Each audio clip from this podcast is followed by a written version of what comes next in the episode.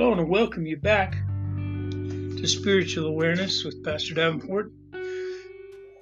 I kind of take care of business each time, so if you're new to our broadcast, we're in Arizona 501c3, a nonprofit prayer ministry. So if you're making your tithing or uh, your offering to this ministry, it's not it's uh, tax deductible.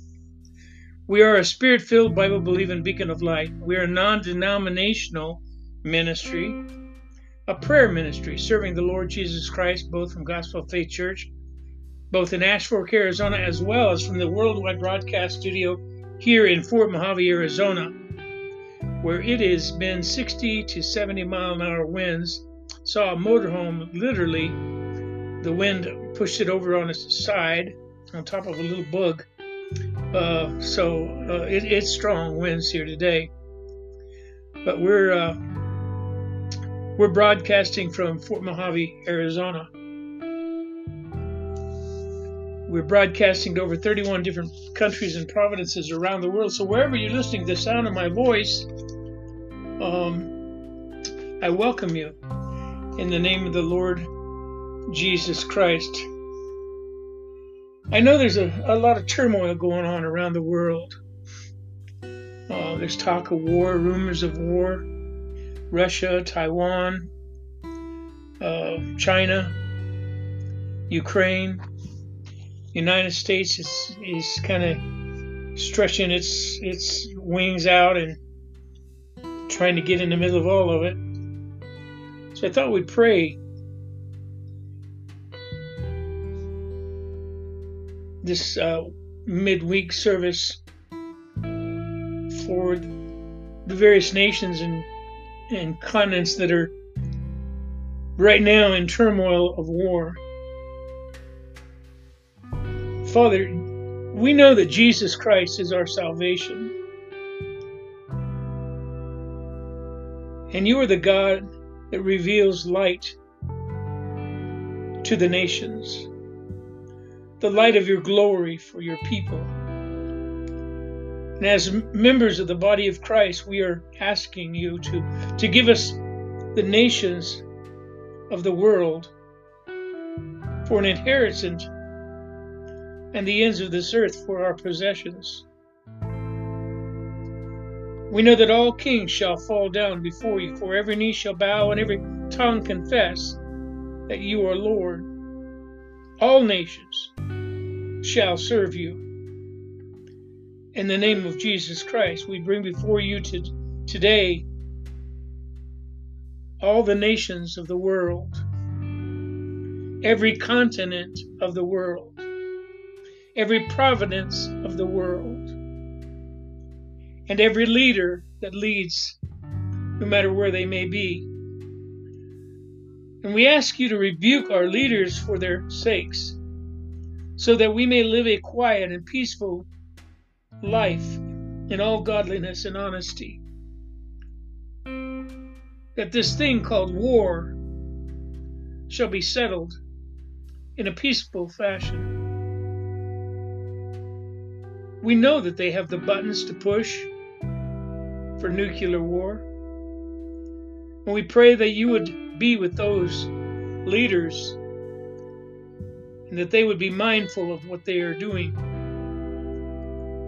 We pray that skillful and godly wisdom will enter the heart of each and every leader around the world.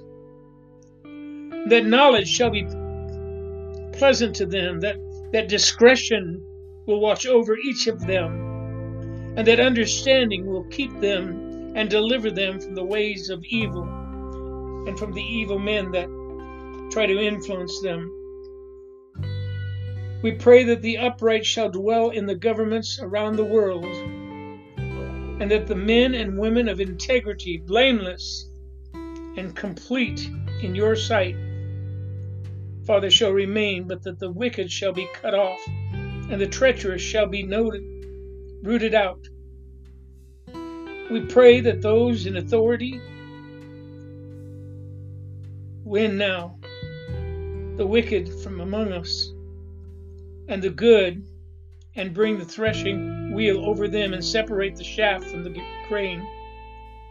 For loving kindness and mercy and truth and faithfulness Preserve those in authority, and their offices are upheld by the people and the people's loyalty. Father, we ask this day that you direct the decisions made by our leaders around the world, and that present leaders who are men and women, let them be of discernment, let them be people of understanding, let them be people of knowledge of the word, let them remain in office, be people of stability. Let their will be the will of God, long and continuing. We pray that the uncompromising righteous will be in authority in the world so that the people of the world can rejoice. We ask these things today in the name of your Son, Jesus Christ. And we pray, yea, we pray for peace to come upon this world. In Jesus' name, the name above all other names. In Jesus' name we pray. In one accord. Together. Amen and Amen.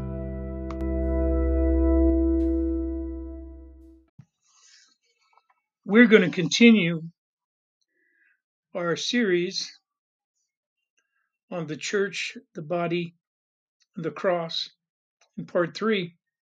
Matthew 16, 18, and 19. And I say also unto thee, Thou art Peter, and upon this rock, this Petra, I will build my church. On the revelation that Peter realized, I will build my church, and the gates of hell shall not prevail against it and I will give unto thee the keys of the kingdom of heaven.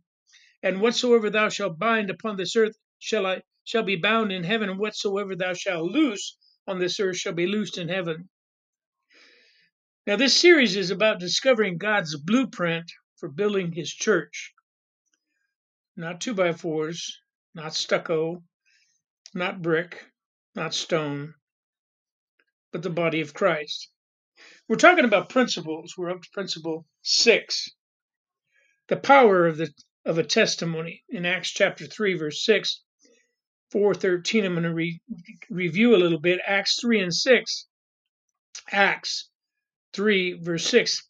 Then Peter said, Silver and gold have I none, but such as I have give I unto thee. In the name of Jesus Christ of Nazareth, rise up and walk.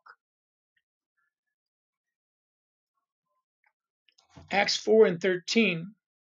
Now, when they saw the boldness of Peter and John, and perceived that they were unlearned and ignorant men, they marveled, and they took knowledge of them that they had been with Jesus. So I want you to notice the events that happened in this story. First off, Peter and John had are, are already in a habit of prayer and unity, setting the stage for everything that followed in 3 and 1. The lame man expects, listen, this lame man sat there every day, every single day. But today, the Bible says he expects to receive. Now, when you go to God and you go to church, when you go into a church, I want you to, to change something for me. I want you to walk into those doors, sit in that pew, and I want you to be like this man and I want you to expect to receive of Christ. Amen.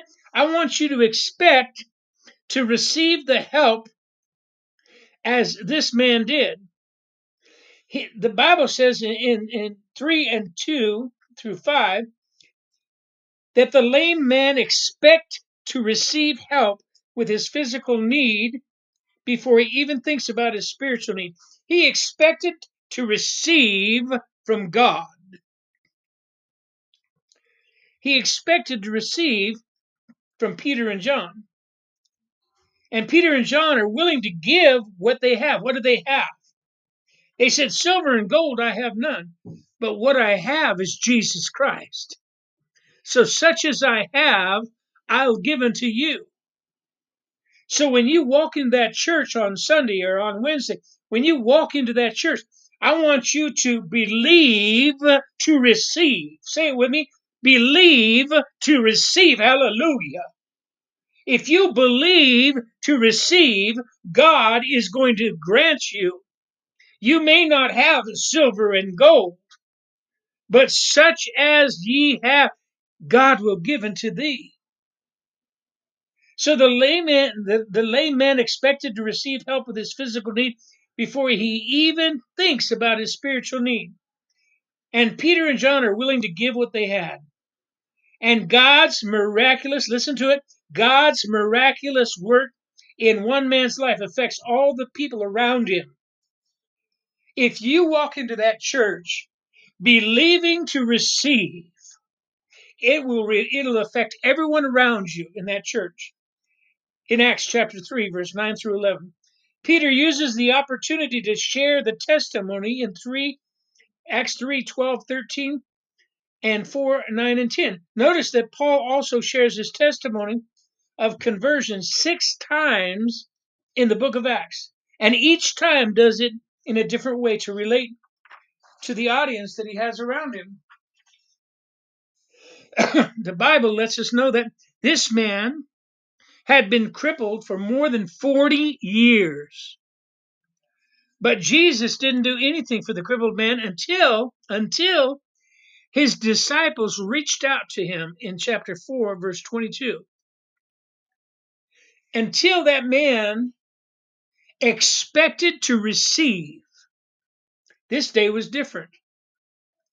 This day when he was there, this lame man, he'd been there every day. Peter and John had passed by him every single day. Glory to God. Are you getting? They, they passed by him every day. What was different? This day, he expected to receive from God.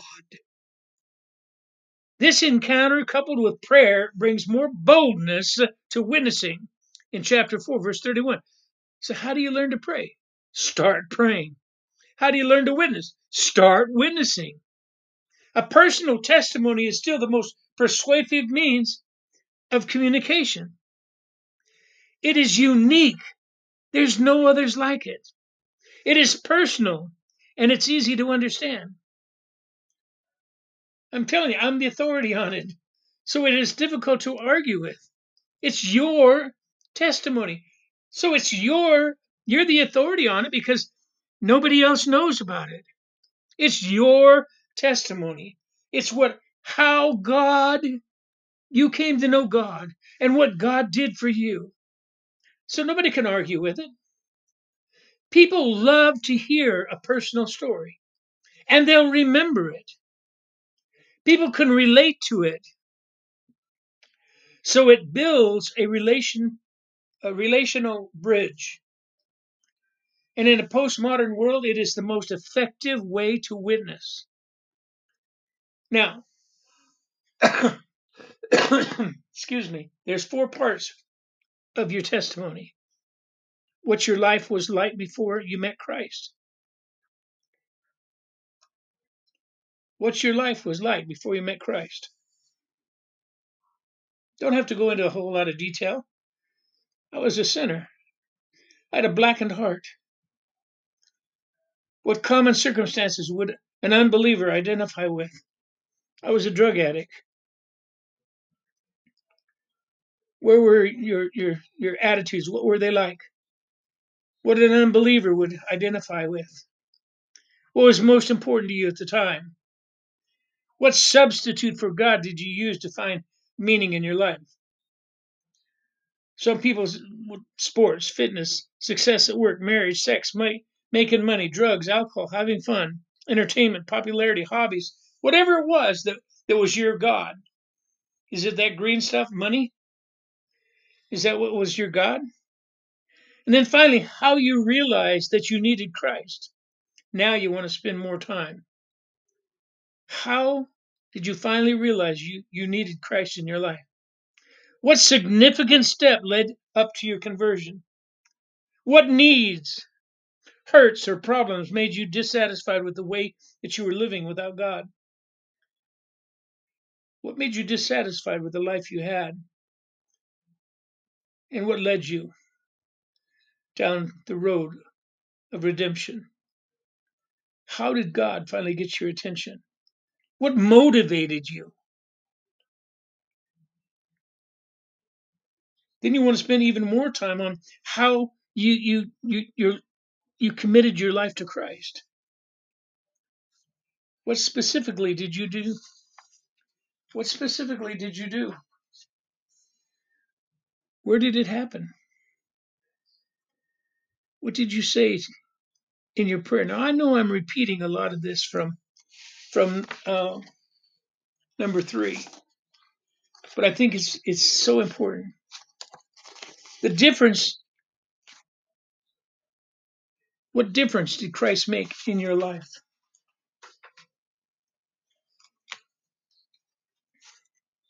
I want to talk from principle six over to principle seven. Honest motives. Remember, this is a series about discovering God's blueprint for building His church, and you're part of that. You're one of those buildings. You're you're you're one of those stones or those building blocks in God's church. Let's turn our Bibles to Acts chapter five, verse two. Acts chapter 5, verse 2. And kept back part of the price, his wife also being privy to it, and brought a certain part and laid it at the apostles' feet. Now, this is the second time in the book of Acts everyone sold everything and laid it at the feet of the apostles. Acts 2, verse 44 and 45 basically everyone who had a job gave his, their entire salary into the common pool, and everyone who had property sold it and gave proceeds to the same fund. Now Ananias' plan was simple. He decided to give only part of his money, but to tell the apostles he gave it all. By doing this, he would be able to securely save money for his wants in the future, while the church met all of his, his needs in the present. His sin was not having land, land, possessions, or money. His sin was not in choosing not to give the particular offering. No, one of was being forced to give. His sin was not gi- giving only part of his money. That was personally choice as well. Ananias' sin was twofold covetous, wanting for the flesh what belonged to God, and hypocrisy, appearing to do outwardly what is true inwardly. Now, these sins are often closely tied together under an area we call motives. The word motive simply means the real reason for action. In a similar way, we say, This is what motivates me. My motives lead me to action. Ananias' sin begs us to ask ourselves two questions Am I serving my flesh or God in my everyday choices? Am I the same person in secret as I appear to be in public? Coveting is the uncontrollable desire to acquire. The impulse of wanting is, is a very necessary part of being human. Without this particular form of energy, people would be inactive and unmotivated to do anything. However, it is also true that human nature desires more than it needs. Animals and plants function automatically to take from their environment only what they need to survive. That's why I like Native American. I'm Apache. I'm Jicarilla Apache. I like our way of life because we only take what we need from Mother Earth. We only take uh, from from uh, for instance meat. We only kill that which we need. We only take what food we need. So there's queer there there there, there are clear limits to their acquis- acquisitions dictated by instinct, but not so with human beings. In today's world, it's called greed. When a journalist asked the late John D. Rockefeller how much wealth was enough, the millionaire, who was at the time one of the richest and most powerful men in the world, answered, just a little more. Just a little more. There are no surveys indicating that people are any happier with more stuff. One interview asked several instant millionaires how many of you are happier today than you were yesterday. Not one responded positively. One winner replied, Every time you get something nicer, it isn't good enough. You have to get more. Because you see, and you want something even nicer. Excuse me. Coveting is serious business with God because it is one of the most complex and grievous of sins. The Bible lists it with vile passions and warns that unrepented covetousness will exclude a person from heaven. If you turn your Bibles to 1 Corinthians chapter 6 verse 9 and 10, verse 9 says, "Know ye not that the unrighteous shall not inherit the kingdom of God?"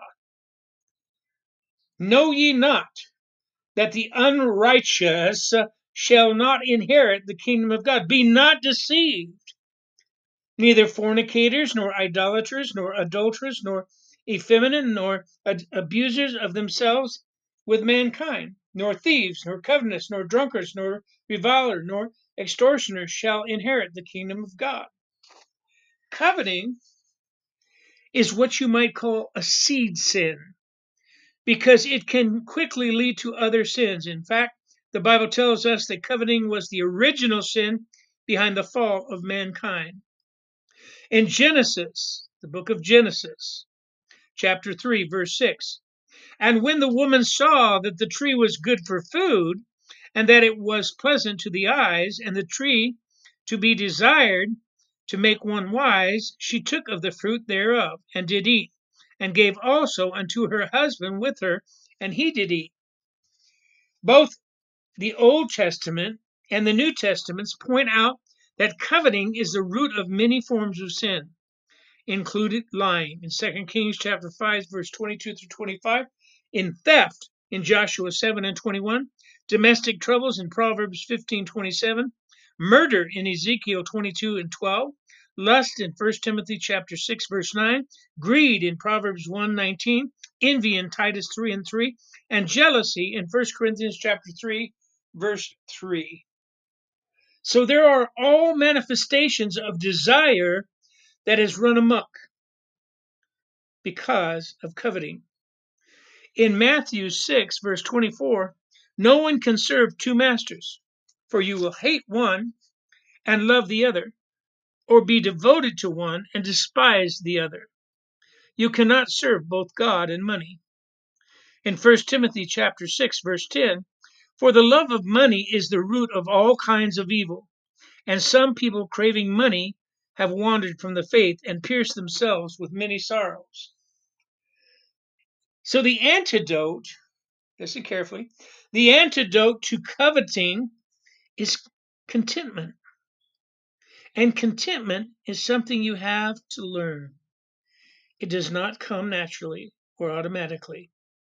None of us are by nature a contented person. uh, Philippians 4 11 and 13. 11. I am not complaining about having too little. I have learned to be satisfied with whatever I have. Verse 12. I know what it is to be poor or to have plenty and I have lived under all kinds of conditions. I know what it means to be full or to be hungry, to have too much or to have too little.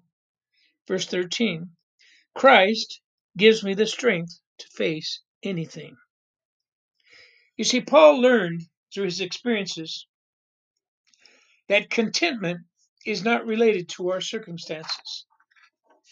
Contentment is not passive or lazy. It's not absence or ambition.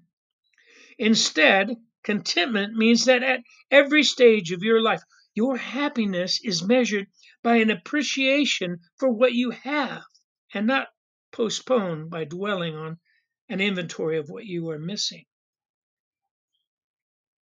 And there's four ways to conquer coveting. Resist comparing yourself to others. Comparing always leads to coveting. One of the one of the greatest lessons you can ever learn is to be able to admire without having acquire. If the only things in life you enjoy are the things you own, you're going to be miserable because you can't own everything. Why do we constantly compare ourselves to other people? Because the way we keep score in our society today is by possessions. We're insecure. So we're always looking around and asking, how am I doing compared to so and so? But net worth has absolutely no relation to self worth. You can be possessed by your possessions, sacrificing values, morals, integrity, even relationship, just to obtain more things, more stuff, more materialistic things. In 1 Timothy chapter 6 verse 9, people who want to be rich fall into all sorts of temptations and traps.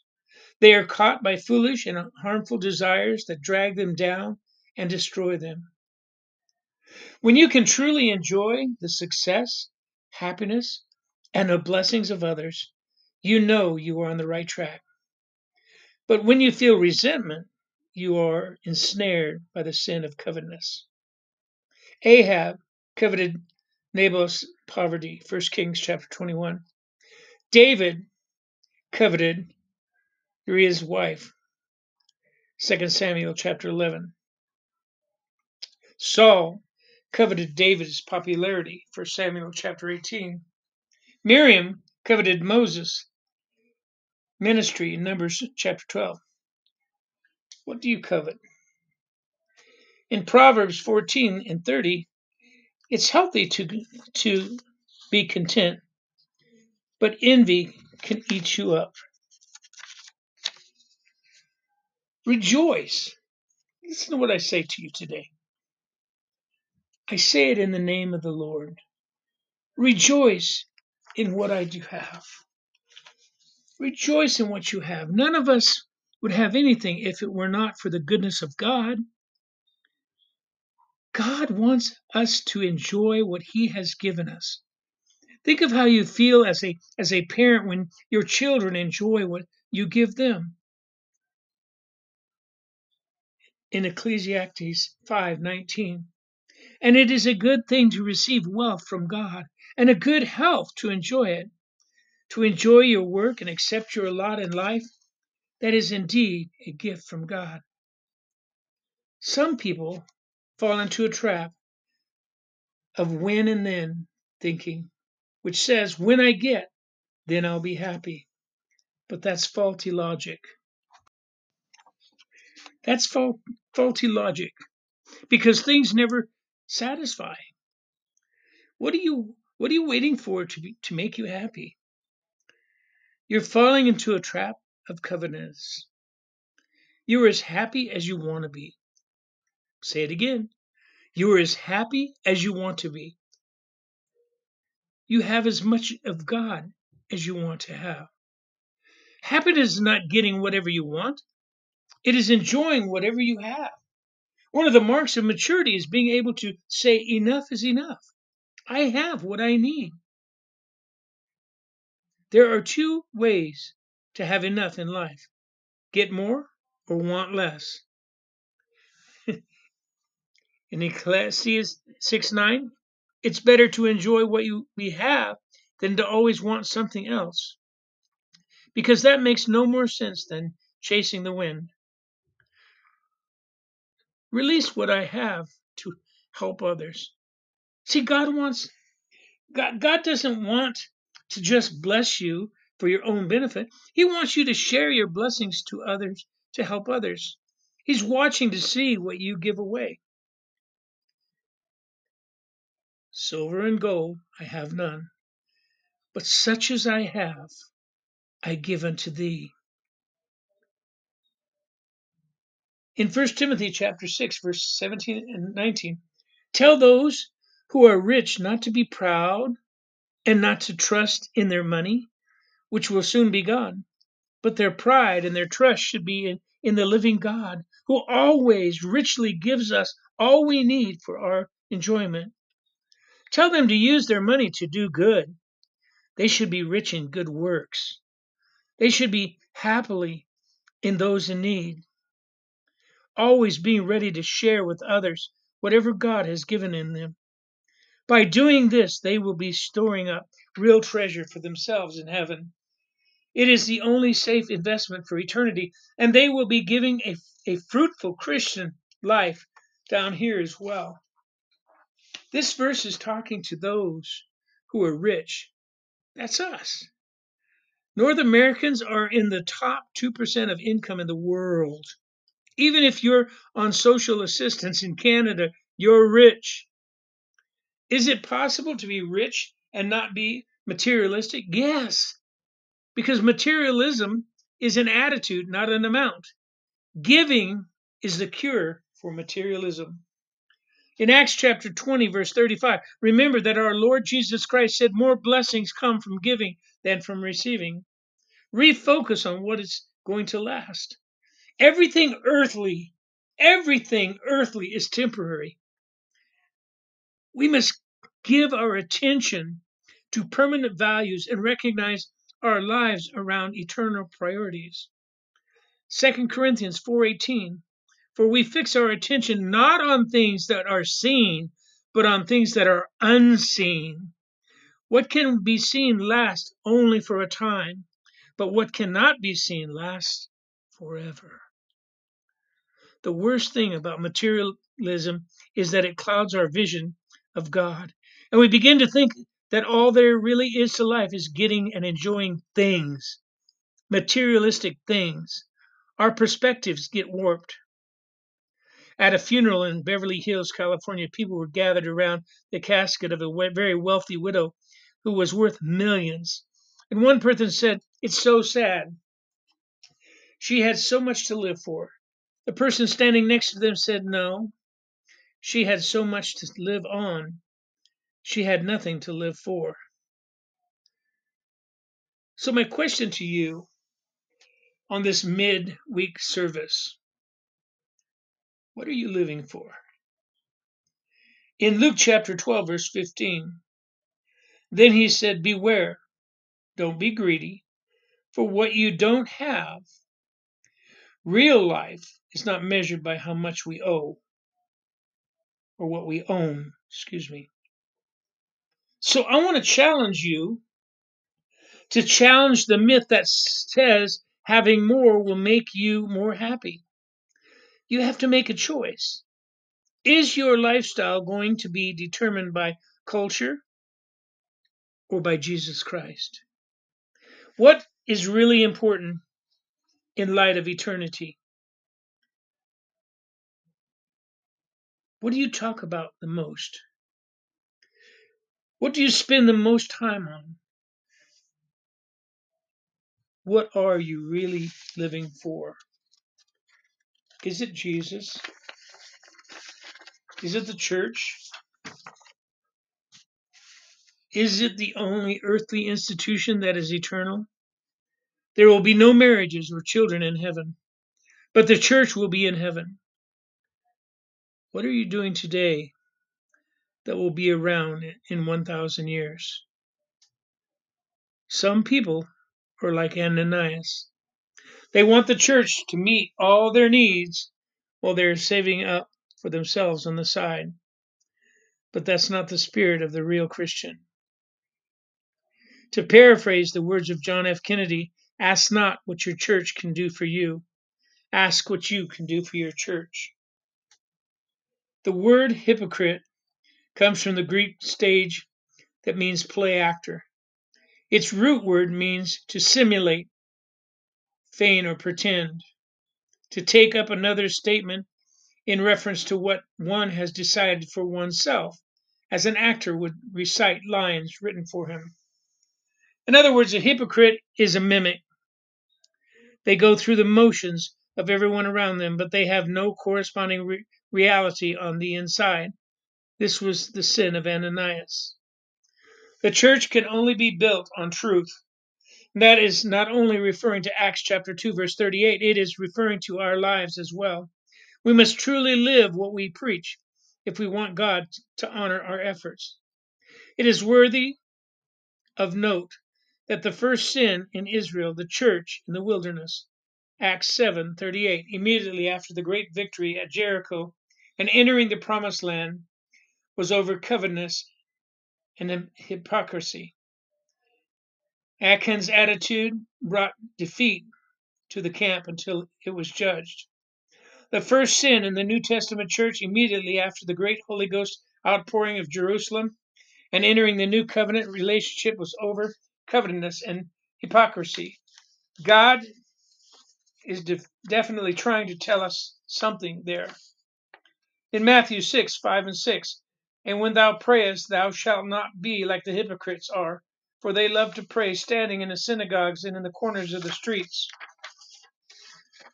that they may be seen of men. Verily I say unto you, they have their reward. But thou, when thou prayest, enter into thy closet. When thou hast shut thy door, pray to thy Father which is in secret, and thy Father which seeth the secret shall reward thee openly. Philippians 1 and 10. That ye may approve things that are excellent, that ye may be sincere and without offense till the day of Christ. The word sincere has an interesting history. It comes from two Latin words that mean without wax. In the Middle East, items fashioned out of clay could easily become cracked as they dried. Dishonest merchants would accept the cracked items at a much lower price, then fill the cracks with wax before offering them for sale. Honest merchants would display their uncracked wares with signs that read sincera, that is, without wax. Aaron was the mouthpiece of Moses. He did what Moses wanted and said what Moses dictated, but he did not have the word for God himself. That is why he exposed with the golden calf, or that's why the episode with the golden calf happened when Moses was not around. You help build a church when you know the Lord our God. I pray, I pray that you too, like Peter and John, will go through and give such as you have. For silver and gold we may not have, but such as we have may we give to others. May we give them Jesus Christ. Now may the Lord bless you, keep you, and make his face to shine upon you till he brings us back again. God bless.